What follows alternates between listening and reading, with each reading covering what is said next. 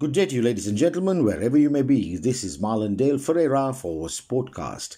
Our story today is titled Karunaratne, Matthews, Lakmal, and Chandimal refuse to sign central contracts after significant pay cuts. This story is written by Indika Velagedara.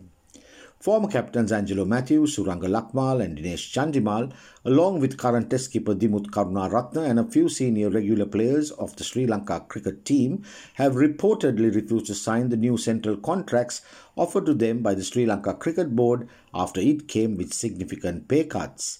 Sri Lanka Cricket has already signalled that they will be focusing on building a new and more youthful team in the limited overs formats keeping the 2023 ICC World Cup to be played in India in mind. This means lesser opportunities for the senior Sri Lankan players in white ball cricket, and hence they were offered some pretty large pay cuts in their central contracts.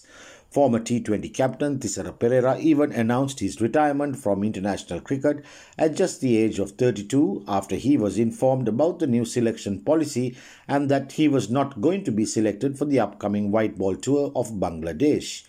Angelo Matthews gets 50,000 pay cut, whilst Dimuth Karunaratne gets $30,000 as a pay cut too. Sri Lanka's new website island.lk reported that Angelo Matthews will lose as much as $50,000 after his retainer was cut from $130,000 to $80,000. He will turn 34 next month, and with Sri Lanka playing only two more tests this year, there will be very little motivation for him to accept the contract. Similarly, Test captain Dimuth Karunaratne will also receive a pay cut of US $30,000 following his stunning 100 at the Wanderers in January and after finishing the Bangladesh series with 427 runs in three innings.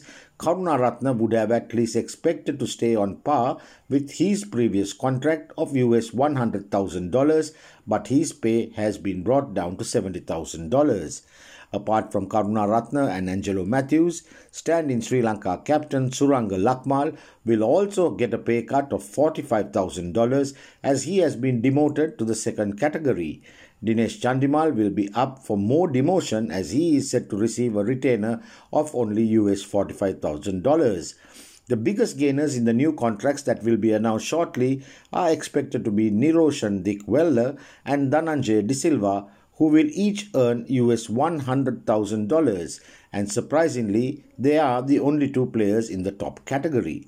Pathum Nissanka who made a stunning debut in the Caribbean 2 months ago is receiving a retainer worth $55,000. Along with him, Kasun Rajitha will also receive a retainer of US $50,000.